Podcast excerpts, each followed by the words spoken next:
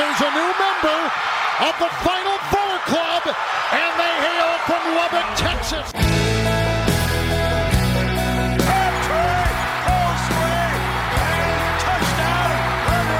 There's a spirit And the Texas Tech Red Raiders, for the second time in three years, are headed to the College World Series. Welker takes it at the 11. New routines pave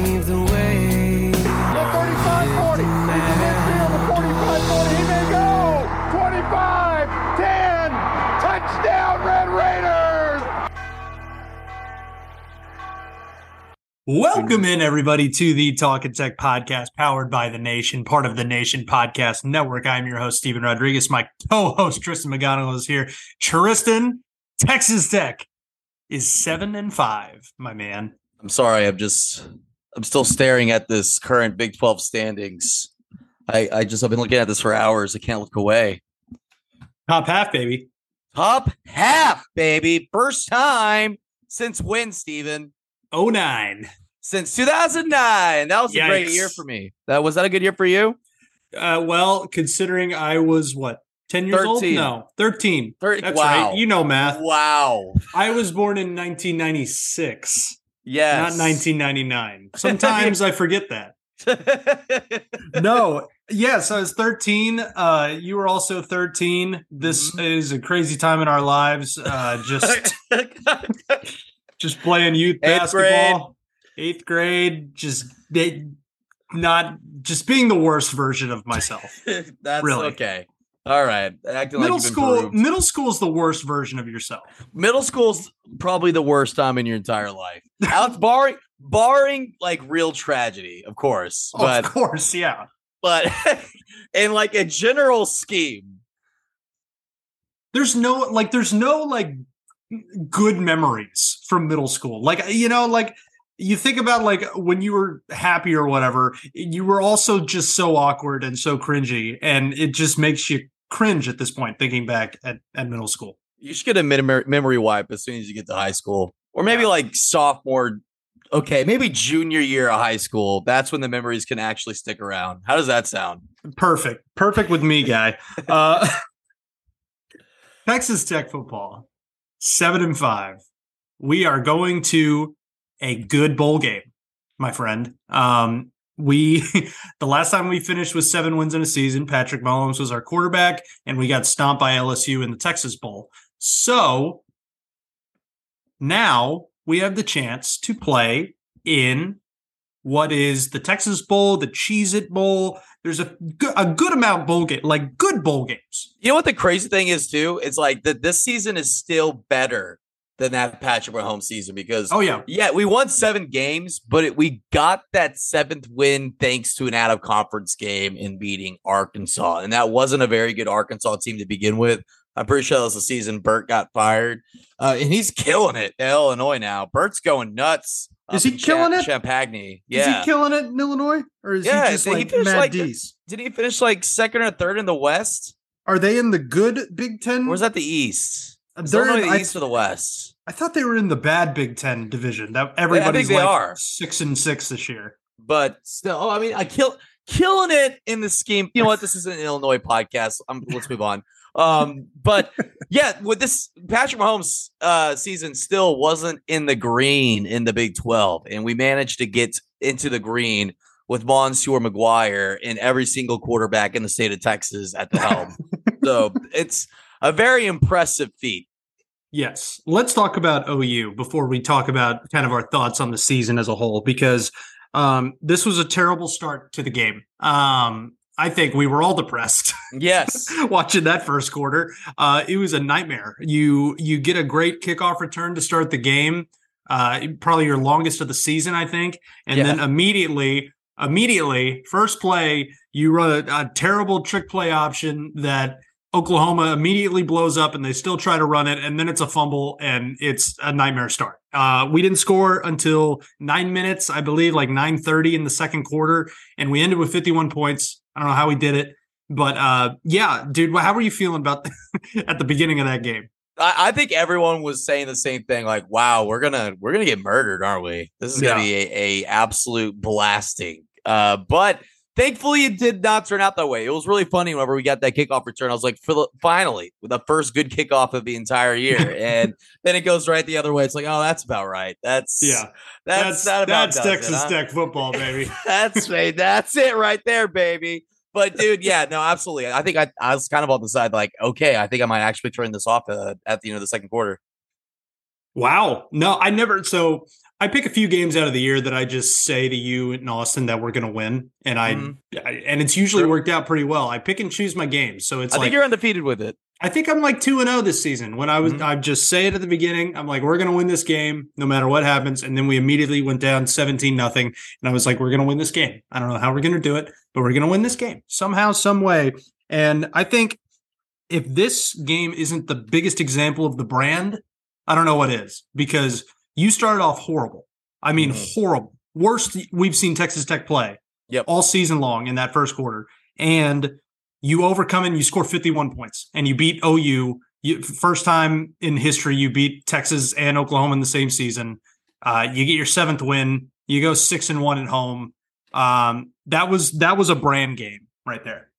No, absolutely. That's the the hardest working uh at you know best what's what's the thing the uh the hardest working team in the country. What's it? Yeah, hardest working, most competitive team. Some Yes. some Joeyism.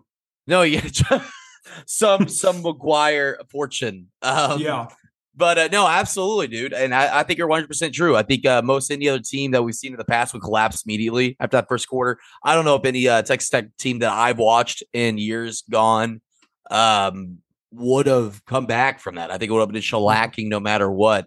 But I think we just have a grit in this team that truly just doesn't give up. You know, they Yep. just keep on digging and fighting and finding a way.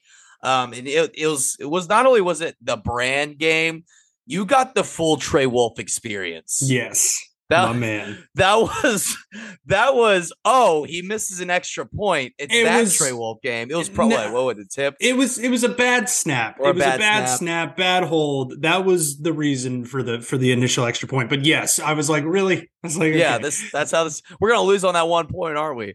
yeah. it- we was like, you just right you just ran it in with Jaylon Hutchings, Mhm. and you got a great touchdown. You changed all the momentum, and then you missed the extra point. I was like, come on. it was it was the full Texas Tech experience, I'm sure, in general, when we think about it. It was Yeah. just truly highs and lows. Yeah, no, absolutely. Mostly highs.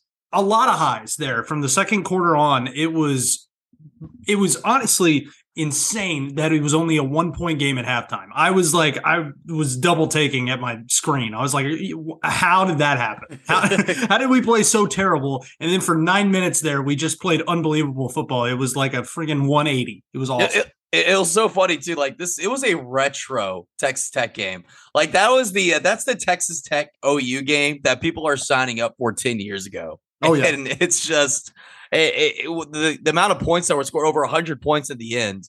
Like it's just wild. Yeah. I mean, it was like the uh I saw a comment, I don't know if it was on Reddit or something, but it was like this was like the Baker Mahomes game on like like crack. Yeah, Like, Not like the- not actually the doing the drug, not Yeah, not no, like in- actually like freaking out and like sitting in the corner, like doing like Shaking injecting shaking and injecting your You're arm. about to be evicted.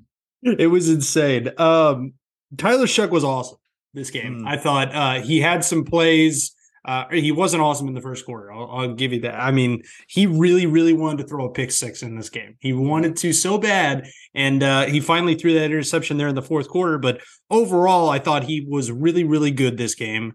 Um, and I, I mean, we'll get to the quarterbacks when we're talking about kind of the whole season in general. But um, you got to hand it to Tyler Shough for uh, you know losing his job basically to injury. Um, and then coming back after Behren Morton gets hurt, after Donovan Smith kind of loses the job, and he comes in and wins three straight to end off your year. Uh, he's seven and one all time as the Texas Tech starting quarterback. Uh, it, it, it's it's insane. I I can't I can't wrap my head around what Tyler Shough is. Is he good? Is he not good? I don't get it. Yeah, no, that's it's a very fair question, and like he, I like how you point out, he's overcome a lot of adversity or adversity, a lot of things he really cannot control.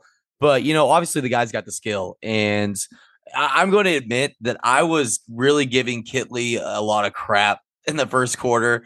Um, but he, him teamed up with uh, Shough, they won the game. It wasn't defense this time. No, it I wasn't deep- defense. Defense, you know, made a stand here and there where you really needed to, but otherwise, it was definitely offense having to outgun the other team in an old style way. Like I was just saying, only this time we were, we were able to actually win those games, which never worked out that way in the past.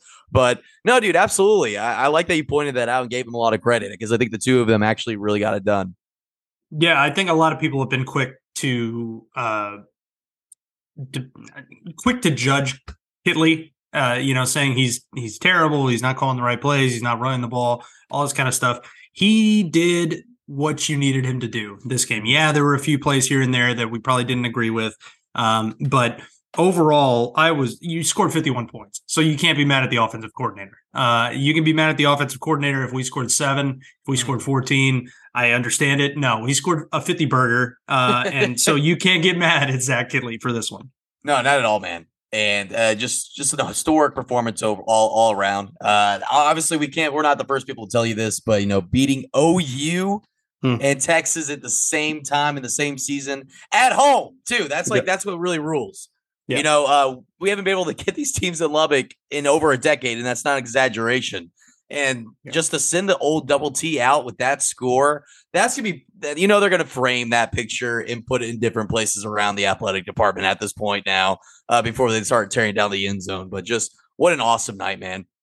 It was. It was great. It was uh it was a good season overall. I need to I want to highlight a few seniors because this really was, you know, this was your senior night. This is the last time a lot of these guys played in the Jones, but and they showed out. I mean, SaRodorick Thompson, who Jeez. actually does he does have a year of eligibility left, but he I think he's already basically determined he's going to the NFL. Um Two touchdowns in this one, 86 yards. He really, this was your classic SaRodorick Thompson game Mhm. where, I mean, every time he gets the ball and he's just so patient with it and Yeah. waits for that hole or waits to just use that speed to run around the entire the entire, the entire huddle there. It's insane. Uh SaRodorick Thompson, I am so proud of that guy and so happy that he is a Red Raider. Uh, and he is absolutely going to go down as one of the best Red Raider running backs of all time. And that's not an exaggeration. Yeah, I was about to say same thing. Yeah, he's definitely going up on the board. Uh, Yeah. as you know, like you just said, all time running back at Texas Tech. Um, and it seems to be a room that's kind of growing a bit lately. I mean, it's you know, we, it wasn't that long ago we were talking about other great running backs. Get to see him with uh in that same realm. Um, and just a great game for him to go out on in the Jones, like you just said. Uh, so reliable this game. We like Mhm. that was the player you wanted to see to have the ball in his hands the most. It wasn't Mhm. necessarily Tyler Shough slinging it. You wanted to see uh Tahj, uh not Tahj Brooks. He uh, also great running back. Uh SaRodorick uh moving the ball forward on the on the ground. So dude, just I'm gonna miss him so much, man. But I can't wait to see him get knighted in the NFL. Oh yeah, Like no, that? I hope. I You hope. like yeah, I- it's pretty good. Um, SaRodorick and Adrian Frye, two guys that were here from Cliff Kingsbury, Cliff Kingsbury to Matt Wells to now Joey McGuire, stayed all the way through, um, contributed during all those years, and to be through two different coaching changes and to just stick with the program and continue to be who they are. I appreciate them so much for what they did for Texas Tech, and they deserve that kind of recognition. Um, some other guys that we are not going to see uh, play again for Texas Tech because of eligibility reasons, or uh, in Tyree Wilson's case, uh, he is going to the NFL. He's going to be a first round pick. Uh, we already did the Tyree Love Fest on uh, the last episode. Guy rules. I wish I could have seen Still a few more games. Uh, but he's, I mean, he needs to do what he needs to do. Joey said the same thing. He's like, go get your money, man. You are Mm. going to be an awesome Red Raider, an awesome NFL player. Absolutely, man. Definitely gonna use them in this game. but uh yeah, that's a, you know, that was certainly a side of the ball that was lacking in the against the Sooners, but no, 100 percent Yeah, absolutely. So uh, this was the last game at the Jones we saw from Muddy, uh, Muddy Waters, Krishon Merriweather, uh, Kosi Eldridge, who had a great season. Um, Kosi, I don't know if a lot of people expected him to be, uh, you know, a starter at linebacker. He was kind of in and out of the lineup the last few years, and he really came in strong. Had 14 tackles in this OU game. Um, you know, Muddy and Krishon, their play speaks for themselves. Those guys rock. Um, they're absolute staples at the safety linebacker position. Um, you know, those guys are going to be hard to replace in the future. Uh, Vidal Scott, uh, two big TFLs there in overtime, uh, huge plays. He was kind of uh, a guy that played minimal this year, but uh, was one of those transfers that came in and was a depth piece. Uh, but huge plays in the OU win. Uh, Dimitri Moore, another guy, came in with Joey. Uh, Keon Blankenbaker, Chad Towson as well. We are not going to see in Red Raider uniforms. Kind of bumming me out now. I mean, it was like, man, these guys are great, but uh, they're never going to be in the awesome. Jones again. we appreciate them. We appreciate them. We're not going to see them play again, but hey, we appreciate them for all their work that they did for Tech. One hundred percent, man. long list of other seniors that do have another year of eligibility. So keep your eye out uh, for. I'm gonna I'm gonna go ahead and just nail them off here. Uh, Tony Bradford, Jaylon Hutchings. Uh, these guys have another year if they want it. Uh, obviously, huge pieces on the defensive line there.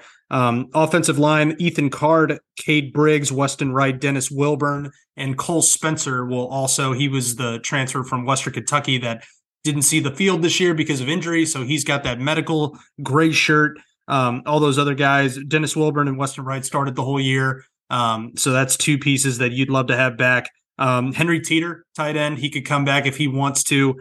Um, Trey Wolff could come back if he wants to. Uh, No way. uh, he could, and he's got another year if he wants it. Um, so we'll see what he decides. Uh, but he, I mean, he had a strong year, man. He had a really, really solid year overall. Um, so I'd love to have Trey Wolff back. Just consistency at your kicker position is always good. For sure. Um, our guy, Austin McNamara, he has a year left if he wants it. If not, I would understand. I think that dude is an NFL player for sure.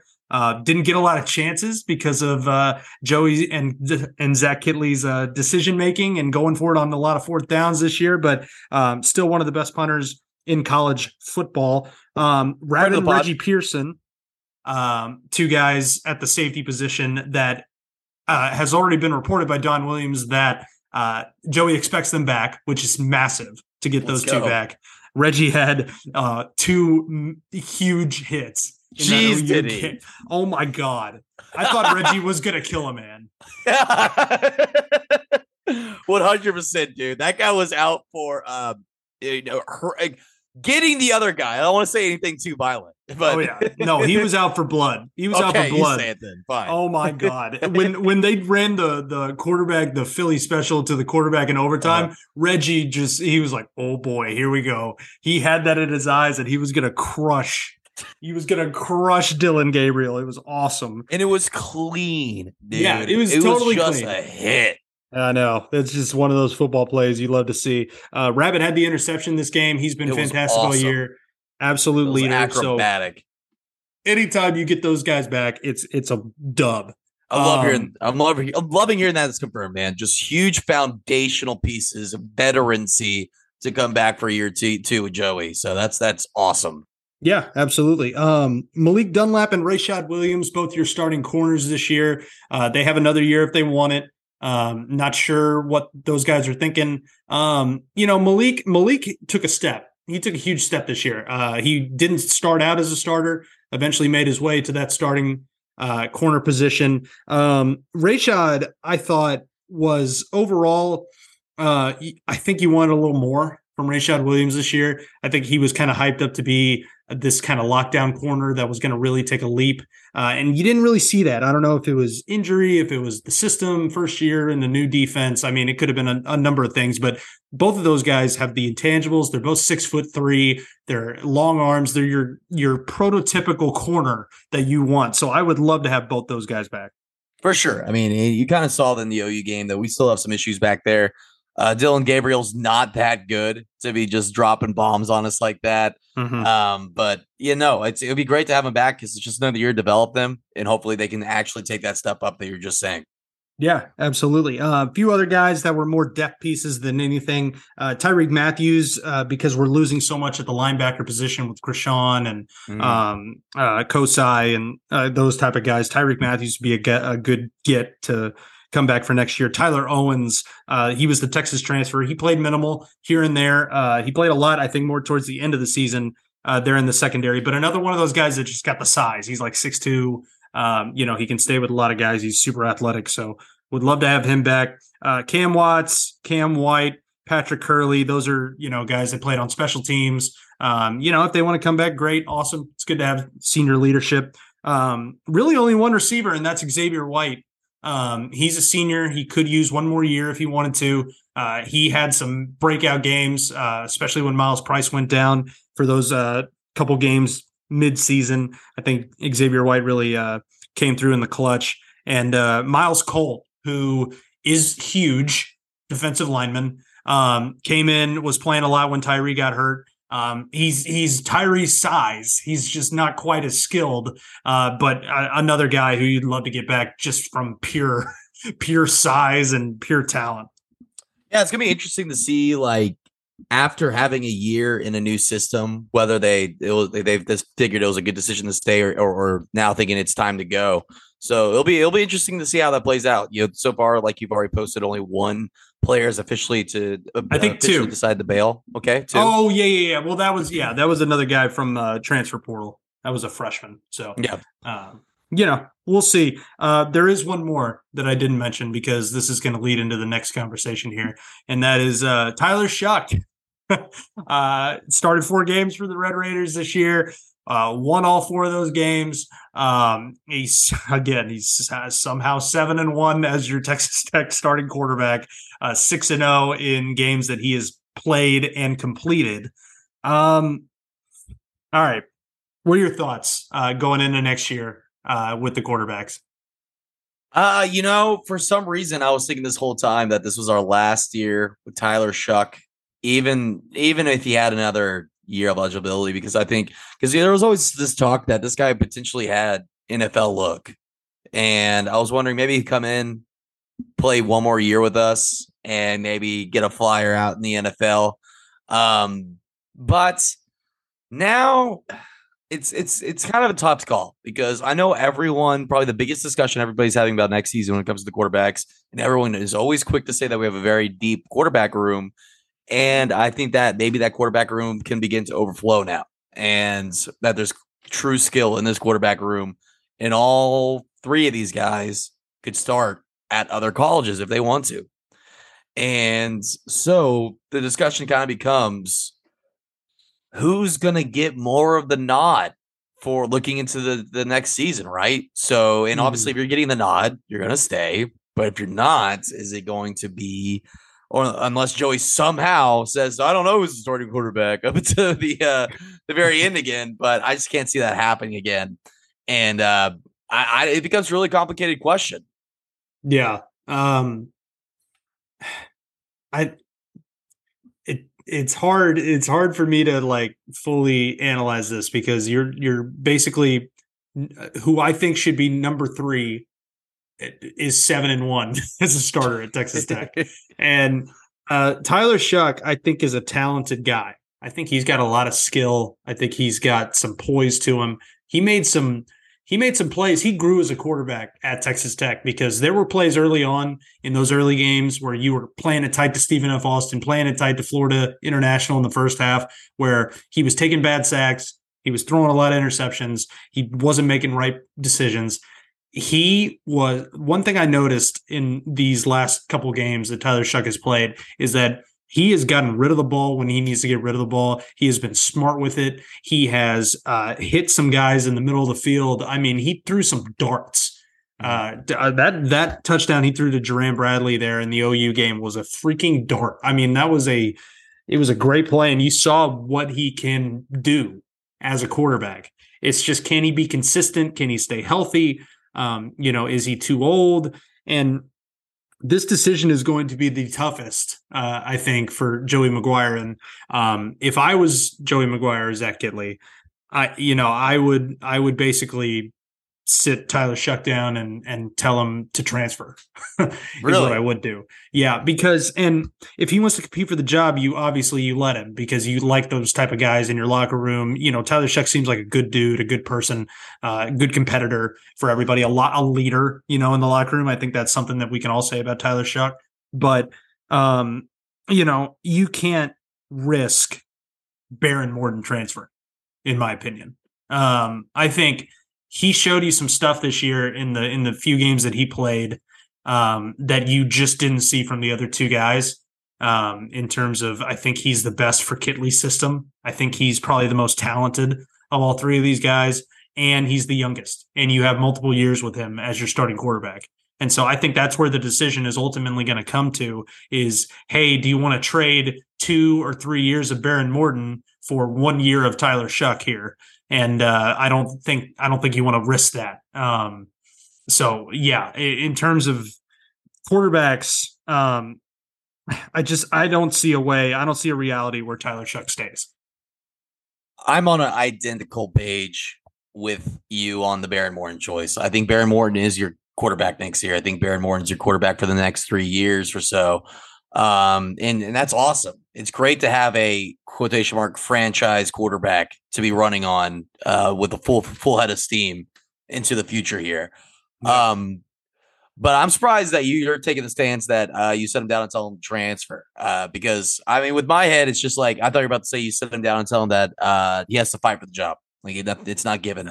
I think that's um, a guarantee that that's going to happen. If yes. he does say that, he's he, if he like if he doesn't tell Tyler Shough to transfer, he's going to say, "Hey, you, it's not your job, man. Like uh, yeah. we're going in this with a healthy competition, like we did last offseason. Uh, you saw all four quarterbacks this year, and you saw good stuff, and you saw uh, you know some bad stuff from these guys. And so uh, I I don't know how you have an instant starter for sure uh, after watching all four or all three of these quarterbacks this year. Mm. No, absolutely. And so I, I, I kind of feel like if that's the case, it's going to be kind of a repeat in that. But at the same time, that defeats what I just said. I feel like you kind of have to start leaning into a quarterback as you move forward here, you know, because mm-hmm. the foundation, this was foundation here. This was a year where you kind of try some new things, add some spices in. But now you got to start, you know, you have a great year. Now you have to at least meet that next year or people are going to be really disappointed. So you have to yeah. start improving. And I don't know if you improve as a program, if you play this juggling thing with quarterbacks. I feel like you got to start developing one and start riding with them, giving that confidence that you're the guy. Obviously, he can lose at any point, but you know that's how quarterbacks understand these things. But okay, so we, talk, we talked about those two, and I think we're on the same exact page. Um, mm-hmm. But what about our Swiss Army knife, Mr. Smith, who can apparently do it all and get the ball in the end zone multiple times in every possible way he can in, get a touchdown in every way and obviously do it with such swag i swear that guy anytime he's in the end zone he's doing some pose that'll be posted everywhere yeah you know like the kid can do it all donovan smith rules i love donovan smith I still love Donovan Smith. I wanted him to start at the beginning of the year. He had some bad games. He also played the toughest teams. Granted, he had to go to Stillwater, or no, I'm sorry, that was Born. He had to go to Kansas State. He had to play Texas. I mean, he had a tight one with Houston. He had a he had a tough go at it, and mm. he didn't necessarily show it in that Kansas State game. But again, that's a good team. NC State, good team at the mm time. They had Devin Leary. They were rolling. They were, I think they won like 11 straight games at home when we went in there. Uh, Donovan Smith. I love that guy so much, and I see so much potential in him as a starting quarterback, not just a Swiss Army knife, but as a starting quarterback. I think he can be really, really successful and potentially be an NFL guy in the future. He just really he needs to clean up some certain things. He needs to clean up his decision making. Um, but towards the end of the season, they found the magic, uh, the magic touch there with throwing in Donovan Smith at the right time and you know running those trick plays and giving him the ball into the end zone in the red zone. It was it was beautiful to watch. And i was so anti against multiple quarterbacks playing but they used it really well.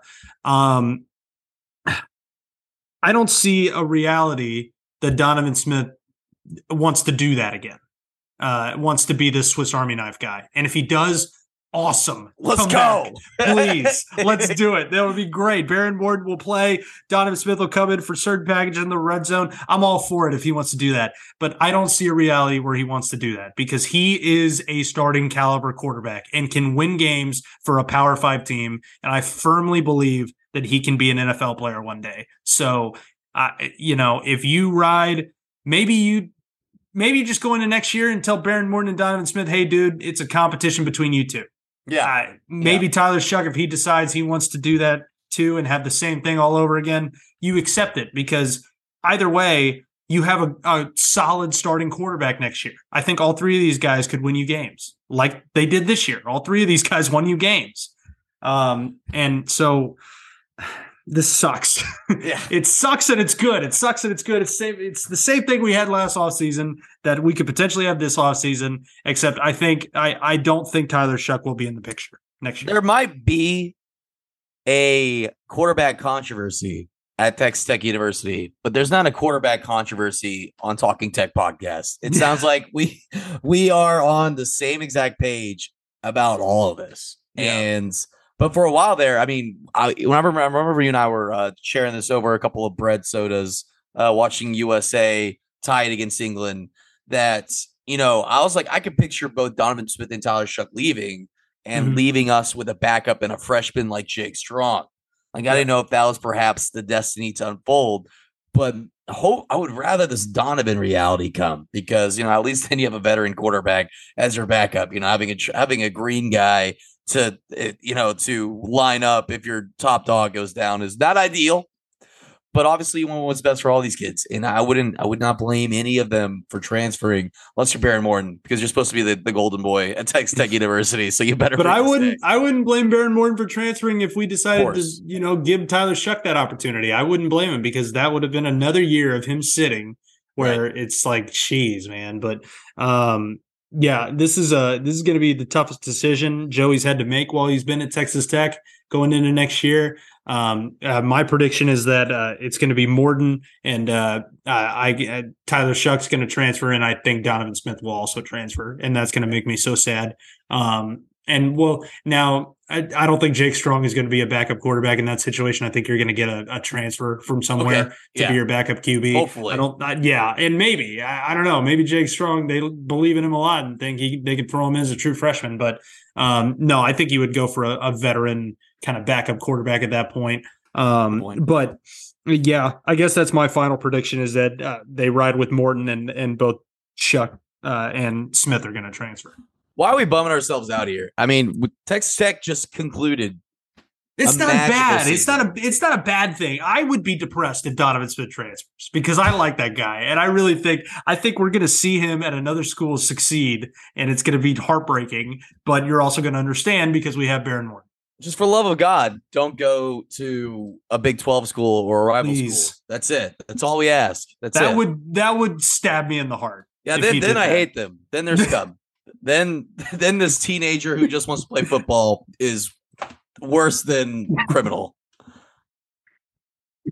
No, uh, what do you, what do you think? What do you think? Morton? and then the other two are gone. Yes, I like I said, right. there's no co-quarterback controversy on Talking Tech. Yeah, I'm a, I'm a Behren guy. I mean, I just I think we all are kind of Behren guys in the sense that like he is the chosen one. So yeah. and he's But again, that I'm- he's a freaking golden boy. if any one of these guys starts for Texas Tech next year, I am not going to be mad. All Mhm. right, I will be upset when guys transfer, and that's Yeah. just the reality of what it is. It's the game. Um, yeah, it's the game. You know, people don't sit for three years anymore. They Mhm. go and get another opportunity somewhere else, and that's not a bad thing. It's it's you know probably in their best interest as well. Look- So Look at the Colombi Magic and and, and Marshall. You know, yeah. taking over West How West did they end up this year? I know they beat Notre I Dame. think it but went think, six and six at the end of the day. I Um, think I think Colombi got benched. oh, I want to say yeah, after Our being guy- the mighty fire fighting Irish. our guy Henry Colombi, I believe, got benched. Let's see. Oh, they finished off four straight wins. Oh, but they lost. Yeah, Ugh. it's not great. Not a great season for for the Thunder. Yeah, yeah, he did. Yeah, he definitely got benched. Oh no, the only player to block us on Twitter. Yes, Unblock only us, player so far. Only player so far. We'll see. No, we don't like to. I don't know what I did. I don't know what I did with the Twitter account. Why? What? Okay, I, think I know what I did. I tweeted. I responded to somebody who we were talking about the Wells era. I think after he got fired, and I was, or no, no, no, it was that thread that I put for uh, basically showing all the quarterback injuries that we've had and all the all the percentages of starts we've had a backup quarterback start for us. And some guy was like, "Well, we would have done better in 2020 if so and so didn't get hurt." And I was like, "Dude, you're not going to convince me that Henry Colombi was gonna was going to be a difference maker for you if he started the whole year. And I think that's what happened. Now I get it because you doubted his his magic, and I don't blame him. I, I say keep us blocked. He come on the podcast, Enrico Levy. Let's let's duke it I'd out. love let's that. talk. Oh my god, that'd be great. Um, no, uh, Heisman Henry, um, not not great. Not a great year for for our guy. All right, this is Um, not a Marshall podcast. Anyway, Uh, do you want to make it a it Marshall could be. podcast? We it could, be. Go Herd? No. Go herd, baby. overall thoughts on the season. How happy are you with this year? What stood out to you? Uh, what, did, what did you think of the year? Oh, I think I think the biggest thing that sticks out to me is finally. I think that's the word I can finally say. Like, oh, Yeah. that's the way to repeat myself there. Um, is finally. It's the amount of seasons we've had where just winning was the biggest wish we could ever make on a star in any game, and now we're not in the basement anymore. You know, we the the finishing ninth in the Big Twelve over and over again was getting really old, really old, and just like every season felt like deja vu and you know, the same problems kept popping up in different ways. Um, and it's just it feels so good to have a team to believe in and, and just know that the future is going to be better. You know, it Yeah. has to like it has to get better. I'm not saying that every single year. Uh, Joey McGuire is going to be try- just adding a win on each time, but uh, it's just at least you know the foundations are strong and that it's going up. It's not stagnating and it's not going down. Yeah, that was the worst part about Wells. Is you just Yeah. didn't see a good future. You no didn't see it matter go what. anywhere, You, you didn't see it going anywhere, and and that was the case with Kingsbury. We wanted Mhm. it so badly for it to go somewhere, and it just never did. And with this team, with this program, what did you do? You got home wins. That's something we desperately Yes. wanted. Uh, was you you needed to win. You needed to make Lubbock a tough place to play. You needed to provide the home fans with wins and with fun games and with field rushes, and you did that. You injected life into the program. I think Joey McGuire is such a motivational guy, uh, not only with his players, but with the fan base. He excites the fans, he gets them ready for football. We're getting out of this decade long funk that we just went through of watching consistently uh, underperforming teams and teams that didn't give a crap. And this was not this team. This was a, a team that really gave a crap. Uh, you had a winning record in conference play, something you have not done since 2009. You are going to a solid bowl, whether that's the Texas Bowl, whether that's Cheez It Bowl, whatever. You're going to play a good team, and you are seven and five, and it's going to be fun.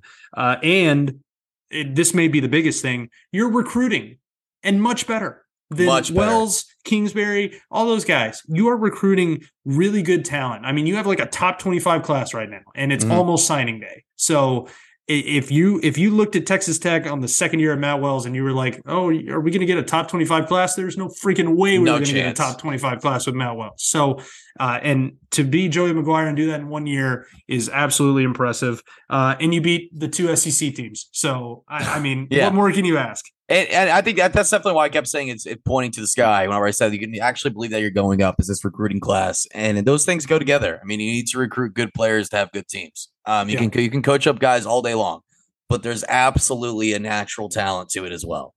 Um, so if you get the best players on the best coaching staff, you, good things are going to happen. Alabama doesn't do it with you know, you know, finding diamonds in the rough with two stars. They don't.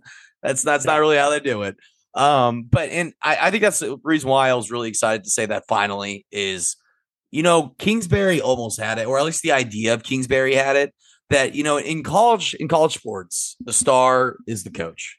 The star is your head coach, because in the sense that that's who it's always going to be. You know, obviously, when it, Patrick Mahomes was here, that's all you could talk about. I mean, you're talking about Kingsbury too. That's what I'm like saying. That's who you thought you wanted it to be, but Yeah. he's a character that you can put the double T on, and he Mhm. can represent it for as long as he's at Texas Tech. You know, he's not gone in four years. So that's what I'm really excited about. I mean, I feel the same way about Mark Adams and Tim Tadlock. Only this guy, obviously, this guy's way louder and way more charismatic. But you, Yeah. you get what you get what I'm saying. Like he's a star, and he's a star in Lubbock, and that's what we always wanted. It wasn't Matt Wells, and just the idea of Kingsbury was it wasn't actually Kingsbury. So it's that's what's so great about Joey. Well, and it's a guy who genuinely loves where he's at. He Yeah. genuinely enjoys and appreciates where he's at and where he's come from and what he's willing to do and willing to fight for for the future of the program. And I think that's important. You know, you never saw Matt Wells buy into the community. You never saw um, Kliff Kingsbury, as much as he's great and we loved him as a player, he was never really the super involved guy in the community. Exactly. And, you know, you really thought Kliff was waiting for that next step to go to that next place. And, uh, you know, different guys, different strokes for different folks. But Joey McGuire is just like, if you painted a picture of the Texas Tech head coach, it's Joey McGuire. Like, it's a guy who loves this place, wants to succeed so badly, also appreciates where he's come from and appreciates the people and the fans and everything like that. So, um, I think this was a phenomenal first year for Joey. Um, I think uh, you know there's obviously some things to work on, um, but it's I think you ended up uh, overachieving this year. a, a hat tip to Kirby Hocutt. Yeah. He finally got all three in a row. You know, Yeah. we were very critical that yeah, he's got he's nailed he's nailed baseball and he nailed basketball multiple times in a row. And Mhm. now he's finally gotten football right. Um and obviously, you know, people we, we can we can bomb next year. People will be saying like, "Well, that last last," but no, I mean, I don't feel that way. Um, I think that Joe, obviously, Joe McGuire is the future. So hats off to Kirby Hocutt. And obviously, I think the win against OU felt really good for Kirby because I like, you know, I've told you all this over and over again that my theory was Brent Yeah. Venables was supposed to be the head coach of Texas Tech instead of Matt Wells. And I, I, I, I bet it was a little sweet, uh, sweet little vengeance there on on his old buddy there. Yeah, well, old Brent Venables didn't coach himself a very good game against Texas Tech, so No. maybe we maybe it was for the best. Um, And uh, hiring Jeff Lebby wasn't exactly a superstar move, sir. And and Golly. both both on the field and character wise. So yeah, you just talk about a POS of a person. Seriously, I mean, and then and now he's not even doing well. It's like Mhm. okay, yeah, I, huh. Ugh. I, Seriously. I hate that. And hate it. plus he needs he, he looks like he's out of a Halloween movie and needs to go back to uh whatever ghoul Who, camp he came Venables? from. Yes. Venables looks like Willem Dafoe's crazier like cousin. Yes. He, he looks like an insane person. He's like He a look- skeleton man who is constantly like giving you the Joker face, and Yes. it's terrifying. he, he looks like a vampire. You know, like how the like the whole thing with vampires is if they don't feed, they start looking more like Yeah. ghoulish. That's Yeah. what he looks. He looks like a starved vampire. Like he needs to go they're back on the ghouls. Hunt. It's- Yeah. we've talked about this before off pod. The OU coaches are ghouls. They're both they're, they're both terrifying to look at. I like Porter Moser, but man, that guy's terrifying. Uh, you look at him; he's like a. They both look like weirder versions of Willem Dafoe. This guy, go look up Porter Moser. He looks like a like a jacked version of Willem Dafoe. It's it's. I don't I don't get it. I don't get it. Look, it. I know You. glass houses and everything. We're ugly as hell, but like seriously, Halloween movie dudes right there. They look like you should be casted in like a 1950s horror film. Yeah, just insane people, insane looking people. Old So- school Wolfman. We'll see. Uh, we'll see. Oklahoma. They're they're already out on on Venables, so Yes. the Sooner fans are in meltdown mode. My guy. It's pretty nice to see finally, especially It the way. Lincoln Riley's going. You know, Oh, Red yeah. Raider, beloved Red Raider, Lincoln Riley. Beloved Red Raider will go down in the Texas Tech Hall of Fame. Lincoln Riley. Um, all right, man. That's it for football. Um, I think we've talked about it enough. Uh, great Yeah. first season for Joey and the boys. It's Uh, not done. We can get eight wins. We get eight It's dubs. true. We could get eight wins uh, with this one. I hope we get a good team. I have no idea on the bowl proje- projections. I've heard a lot of Cheez It Bowl uh, in Orlando. That would be cool. Awesome. Uh, I think we would be playing an ACC team if that was the case. So look out for like Clemson, North Carolina, uh, Florida State potentially. Um, could be cool. Could be cool. It'd be kind of cool. Be kind of rad. Be be pretty neat. be pretty neat to beat one of those teams in the Cheez It Bowl. So uh, let's move on. Let's talk about basketball. Um, opposite of what has been happening with football. Uh, basketball, a disappointing trip to Maui. that's weird. Uh, yeah, was I, weird. that's that was a weird That sentence was what I just said. That wasn't correct. The last what is this? 2008. Yeah, right. No, Uh, disappointing trip to Maui. Um, I you finally got tested um, by some really good teams, and granted, these teams were good. Like Creighton is a good, good team, like a top five probably team in the country right now, and they played like it. Um, you also played uh, Ohio State, who is also very good. Uh, they're a strong team. They have a lot of good players on that squad. Um, and you destroyed a horrible Louisville team. So overall, uh, I would not say this trip was a success. I think you saw a lot of flaws in this team, and uh, I just think you have a lot to build on. Yeah, I mean, I think you're seeing a lot of youth. You know, you're so, or at least a lot of like unfamiliarity. You yeah. know, with with both each other and the system. Um, and you know, when you're finally going up against co- a real competition, the cracks really start to break open, and you mm-hmm. see as a coaching staff what you need to take care of. What's mostly dis- what's more disappointed than anything is you know, obviously you lose. I mean, that's that's basketball. Going uh, going in an undefeated season is not going to happen. Mm-hmm. Um, you're going to lose. It's just nature of the beast. Um, but I think what was disappointing is this was like your really your one few chances to actually pad up that tournament buffness. Yeah. I'm looking for the right words here. Um, and he couldn't really do it. You weren't able to grab a signet a, a signature win team on um before the, the the the Big 12 season really gets rolling. So that's disappointing. I know I, I have no doubt in my mind we're gonna get we're not gonna get this that we're gonna turn this around but just just an all out sh- disappointing showing in, in Hawaii. Yeah, I mean, it's uh, I put I put the thread on Twitter this morning. Uh, this is what sucks about having a terrible non-conference schedule, and this is Texas Tech's own fault. They choose to do this every year, and I uh, again I understand the reasoning for it. I get scheduling a lot of bad teams in the non-conference, so you can get your team, uh, you know, ready for that 18 round fight that is the Big 12 conference play. But man, when you lose those couple of challenges in the non-conference, your resume is nothing outside of the Big 12 right now. You have one more chance at a quality win in non-conference play, and it's LSU, who's a middling SEC team at best. So you got a horrible draw in the Big East Challenge in, in Georgetown, and then you're playing a bunch of no names. Like you're playing Eastern Washington and Houston Christian and all this. Cra- it's like yeah, you mean Houston Baptist? No, no, it's, it's no longer Houston Baptist. No, it's actually Houston Christian now. Um, I, this is it's a problem, and it was announced uh, or reported today that the Big Twelve SEC Challenge is ending after this year. So there goes one Sucks. of your guaranteed good games in the non-conference. You need to do a better job of scheduling better non-conference opponents.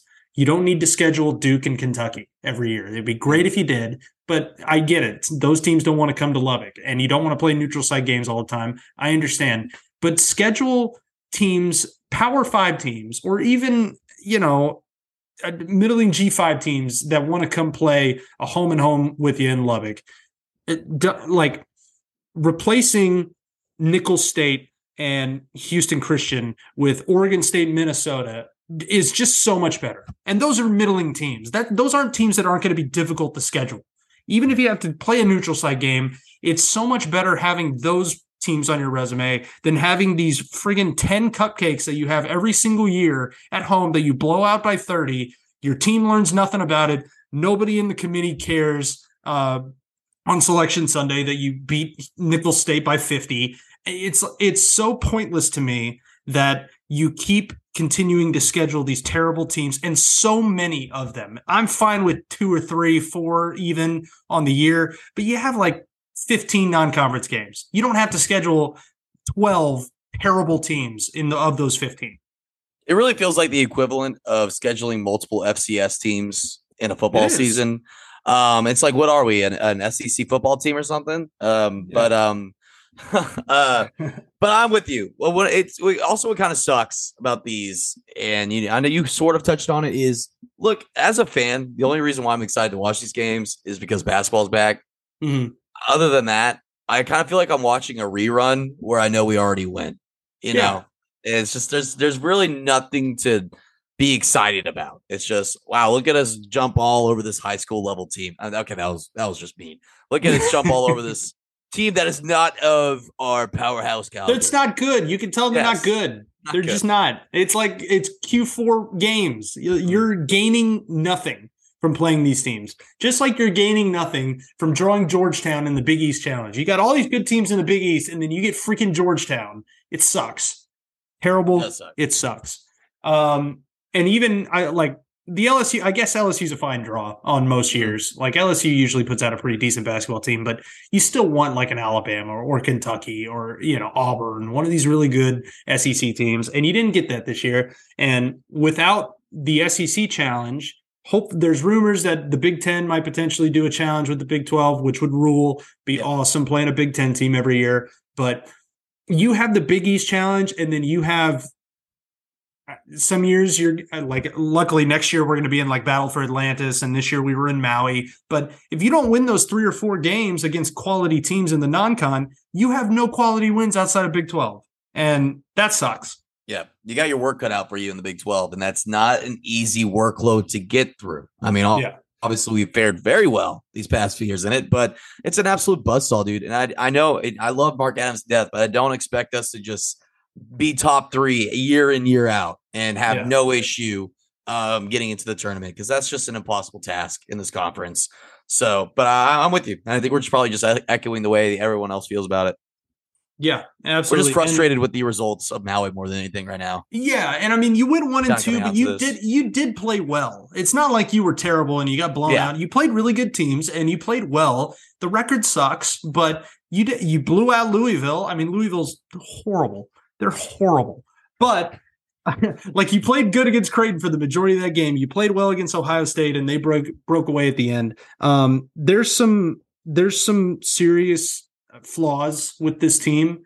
Uh, depth wise, you need more from your bench. Uh, I think it's really just the freshmen need to get it going and need to understand. But right now, what I saw from those three games in Maui, you're having Kevin Obanor do way too much on offense. He's not a guy who can create his own shot very well, and that's just not his game. He's a he's a shoot, pick and pop, shoot the three, grab some, you know, grind down on the rebounds, put get some putbacks. That's Kevin Obanor's offensive game. Kevin Obanor should never be taking somebody off the dribble. He just should not. He's not a, he's not good at it, and it's not what he needs to be doing. He's good at so many different things, but that's not it. So that part of it, they have way too much running through Kevin Obanor on offense right now. So I do you think that's is that more of a a Kevin frustration, like more or like kind of like feeling like we gotta put it on the shoulders of a team captain guy? No, it's not. A, like I don't think it's a Kevin Obanor. The other dudes. I don't think it's a Kevin Obanor problem. I think it's your team. You're you have other guys on this team that are not stepping up and not doing what Right, they need yeah. to do. Mm. Uh, most and and I'll call out Jaylon Tyson because I don't know if I'm expecting way too much out of a out of a sophomore, out of a guy who hasn't played a lot of college basketball, but you need more from him. And I said it last week. I said it the week before. You need more from Jaylon Tyson. He needs to take 15, 16 shots a game. He just does. He's too talented. He's way too passive uh, during these games. And I get it. It takes a while to flow in this offense. It takes a while to get used to it, but you need to be a little more selfish. And I don't normally say that. I wouldn't say that if I didn't think he's that good. Yeah. I think Jaylon Tyson is really, really good. And he needs to take more of a an aggressive approach towards the game. Defensively, he's fine. Offensively is where we need him because Kevin Obanor cannot be your main offensive piece. De'Vion Harmon is great. I think he's shown some great stuff. I think Batcho's shown some great stuff. But if you're talking about just a one-on-one type scorer and a guy who who you need to go get a bucket in a clutch situation, you need a guy like Jaylon Tyson. And I want him. He just has not been aggressive enough for me. Do you think it's like a, a the lights are really bright and he's just not used to it yet, kind of thing? He's young. that side of the ball. he's young. Uh, he, Yeah. uh, I can see him kind of picking and choosing where he's going. But I've also seen him in situations where he wants to go one on one and he gets a little bit of space and then he holds it and he passes it off. It's like, dude, just shoot it, just shoot it. Because honestly, you shoot, going one on one with the guy is a really good weapon that we have, and I just really like to see more of it. Um, it's it's been a little disappointing watching him because I just know how good he can be. Uh, and it may just be me expecting too much out of him. I'm not sure. I feel like I've watched enough basketball to know when I see a good player, and I I want him to be more aggressive. That's right, ladies and gentlemen. Uh, it's that yearly time where we're going to go. The one thing we're complaining about with Texas Tech basketball is the ability to score. This is the only thing you're allowed to complain about when it comes to Texas Tech basketball. Yeah, the offense has been frustrating, but I, I, think two guys that have really shown out for Texas Tech to kind of spin it a little bit and put a little more positive tone on on this season so far. Daniel Batcho was awesome in Maui. He was an all tournament type player. He was like 15 points a game, nine rebounds, like two and a half blocks a game. Daniel Batcho is a dude, man. Like he's not just this jokester that's running around, you know, doing crazy stuff anymore. He is he's a legitimately great player. he's literally the greatest basketball player ever. It's that Pacific sun glistening on his French skin. He just absorbs it and just he's such a beautiful human. And, I don't know. I think I'm just falling in love. Where you with going with this guy? I don't know. so anyways, no. I, uh, when he when I really like hit, when, when he got hit in the face, he looked like Rambo out there. It was crazy when he had blood rushing out his face. and I think it was the uh, I think it was the Louisville game. He Not looked Rocky. Like freaking, looked like uh, Rocky, Rambo. Rambo, all the a badass movie character. That's what he looked like. Daniel Sylvester Batcho. Stallone. Daniel Batcho rules. All right. This Daniel rules. Batcho conversation is all over the place. I don't know. Daniel Just like uh, him. He's D- him. Batcho three. Daniel Batcho is him. All right. De'Vion Harmon has also been good. I, I think he's a guy that's shown uh, that he can go get a bucket when you need him to, um, and uh, you don't really want him to a lot of the time. Like you don't, you shouldn't have him going one on one as much as you have him going one on one. But he has shown you he can do that, and he can finish at the rim over these taller defenders. Um, he can shoot the ball really well. I'm excited about De'Vion Harmon. I thought Pop played really well in Maui as well. Um, just showing you that dude's bucket, like we said. Uh, great shooter. Showed a little finishing ability around the rim as well. Uh, still uh, kind of struggling with like fast breaks and um, you know finding the right guy. But uh, I thought him and Batcho developed a really good pick and roll game uh, where he found Batcho a lot in the uh, for you know dunks in the lane and everything like that. So uh, I thought Pop took a step. Yeah, I also just really like the energy both those two that you mentioned bring to the court as well. Like they, they really do bring a ferocity to it. They bring some teeth to an uh, whenever the you know to the offense at least with the with with the with the aggression. Mhm. Um, but yeah, no, it perfectly put there. Yeah, no, absolutely. Um, Yeah, I think you, I said it earlier. You need to find more from your bench. Um, You're not uh, you're not really getting consistent minutes from a lot of people. I think KJ Allen's played good here and there. Um, we've seen uh, uh, Robert Jennings actually play pretty well off the bench. I think Lamar Washington had a pretty good game. Um, but uh, what I the two guys that I want to see more and and grind out a role for them mostly because of their height and their length and their uh, ability is Kerwin Walton and Elijah Fisher. I think need to be either your best two guys off the bench or in the eight man rotation because first off they provide you uh, they're both six seven and up. They're both really long and athletic. Um, you know kerwin can shoot the heck out of the ball. Um, and elijah fisher is just uh, one of the most athletic players you have on your team. So defensively if he gets it if it starts clicking with him i think elijah can be a real guy for you this year and, and kerwin as well. I'd like to i'd like to see kerwin get a little more aggressive when he's in there and, and shoot the ball a little more. Look, the good news is we're still at the very beginning of the season. So Yes. these guys are obviously still filling in their shoes. So um, I'm looking forward to see how they develop. Hopefully, you know, they obviously the coaching staff is recognizing these same things. So hopefully this is what they're developing on. Uh, no, that's what they are developing on. So hopefully we just see the, the steps forward here from now. Yeah, and because of the scheduling uh, you have this year, you have a lot of tune-up games before Big Twelve play starts. For that. Um, I think you have like six or seven before you play TCU. Um, and TC who? Who? Um, Georgetown's next, actually, in the Big East Challenge. Um, a team that I believe is one in four on the year. Oh, good team. Uh, they're so bad. This They're this so is bad. The, but this is this is the Mac game. This is the Mac team. this i i am so upset everybody was so like thrilled when we got georgetown and when they announced the the who we were playing in that tournament It's nothing like- but Mac Lungs. guys georgetown went winless in conference last year they were horrible and they're horrible again this year they have lost they okay first game overtime against coppin state uh, then they beat green bay they lost to northwestern they lost to lmu who is that I don't know who that is. Louisiana Monroe, maybe. No, it- no, it's like who is that? Oh, Loyola Marymount. They lost to Loyola Marymount. They barely beat LaSalle. They lost to American University this year. Have you ever heard of Sounds- American University? Sounds like an online It sounds like an. University. It's yes. This is uh, this is because it's America's East- university. Anywhere. East New Hampshire University that you're playing. They barely beat UMBC. This is not a good team, and we should beat them by 50. Um, Hey, I'd enjoy that. I don't care that Patrick Ewing is coming to Lubbock. This is not a big deal. This is the worst team in the Big East, and we drew them in the Big East Challenge. It sucks. We can't ever get a good opponent in this friggin' challenge. Oh, let's ruin it then. Let's just blow them out. I hope so.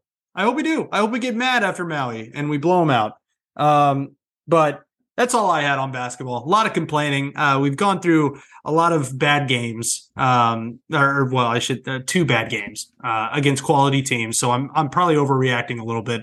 We have a lot of get right games ahead.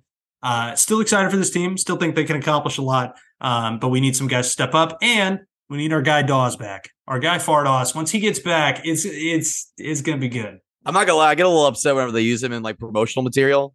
It's Yeah. like, thanks for hyping me up for nothing. Okay. thanks, thanks for getting me really excited to see and this he's still two, three weeks away. It's like, Uh, th- thank you. Appreciate it. yeah, I, I he can have my foot, though it would probably be very disproportionate to It'd his be- body. He would not be able to run very well. It'd probably be like uh, being on a peg leg, but yeah, it's he can have it if, if it's needed. If it's needed. Oh, I think Beans has already given up. Coach Beans has already oh, okay, given cool. up his foot. Maybe he has a larger shoe size than Yeah, mine. I run like a 10. I'm like about a 10 in most shoes. you have an abnormally small feet. That's For- not that's a 10 isn't small. No, it's not. But you have small hand. You have small feet for being six feet tall. All right. On a good day. On a see, I gave you that. I gave you that little extra inch, man. You're good. Thanks, dude. I appreciate it. That's why you're a friendo. Did you have anything else? nah, dude. I think we can end it on my feet size. I Yeah, that's we a good can. spot to end it. All right, man. Oh no, we didn't do. Hmm. No, Oh we didn't. crap. I can't believe it. We didn't do That's it. that's that's shitty. Now we're gonna do something that we always do that we have forgot, I think, one time earlier this year, but we're not gonna forget it today because I just remembered. We need to play the song. Pl- please play the song. Please do that. We're playing the song. Red Raider coming at you, riding through the night with the fury of a West Texas wind. Red Raider coming at you, what a beautiful sight. The Texas Tech Red Raider is riding, riding And that's my song of the week, Steven. what a sweet victory it was. Um, speaking of songs, let's finish her off here with some songs of the week. Go ahead, buddy. All right. You know what? Uh, with this one, I'm gonna go a, a little more mainstream Texas country. Uh, he's he's really you know made a staple for himself in Nashville. I've actually done his song, one of his songs before. I'm gonna go off go one of his one of his big new singles with Parker McCollum with "Handle on You." I think it's a really cleverly written song. I think uh, there's a lot of really funny parts in it. You know, not so funny, but like well written. Um, "Handle on You," Parker McCollum.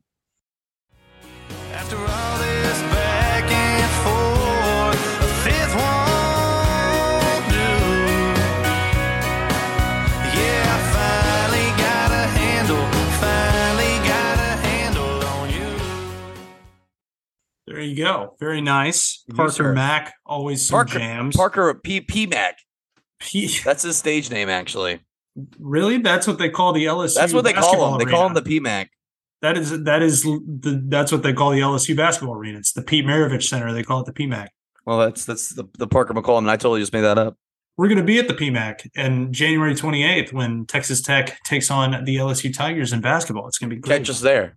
Everybody, come and join. Come and join. Come- we'll show you the we'll show you the places here in Have VR. some over overpriced beers. Have some overpriced beers and meet some crazy Cajuns. It's going to be great. um, my song of the week. I've been listening to a lot of uh, 2000s country as of lately. Um, I'm going to do this one. It's just it's your classic jam. Uh, nice little love song, but also uh, kind of a fun song. It is "Farmer's Daughter" by Rodney Atkins. Be on the tractor, she'd be on my mind with that sun beating down. on his back of mine. And just when I thought it couldn't get no hotter, I fell in love with the farmer's daughter. um, named my first car after Rodney Atkins, and uh, this is just it's a good song. It's a classic. It's it's just something that came on the playlist, and I was like, damn, that's Were- my were song we- of the week. Were we re- listening to this song when we christened Rodney Rodney? Because I know we I think so. Rodney Rodney together. I was, we were Yeah. like, well, I was like, what's the name of your car, by the way? And you're like, it's, it's you know what? It's Rodney. It's Rodney. It looked like it was it was a '96 It was Runner. Rodney. It looked Yeah. like a Rodney. It was It a was good definitely name. Rodney. Yeah, I missed that car. that it's was a a great car. ride, dude. It was good. Good first car for sure. A Um, great tune, dude. I, Yeah. I, I'm never mad when that comes on terrestrial radio. Oh, absolutely. good jam. But all right, brother, if you have nothing else, we can end it off right here uh, with some plugs like we always do. You can follow both me and Tristan on Twitter. Tristan is at Tristy Mick. I'm at L underscore S underscore Rodriguez. Follow the pod on Twitter at Talking Tech Pod. Uh, you can follow our Songs We playlist there on Spotify and Apple Music. Uh, if you could like, rate, review, subscribe to the podcast, we would very much appreciate it. Uh, we're on all platforms that you can imagine. Um, but let's end it off. Always, Wreck 'Em Tech.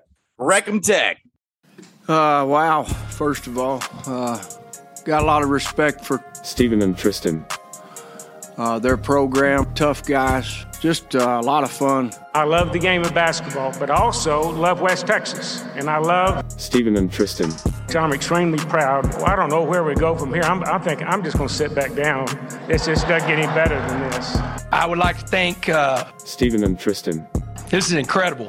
These guys have a passion and a love for this school.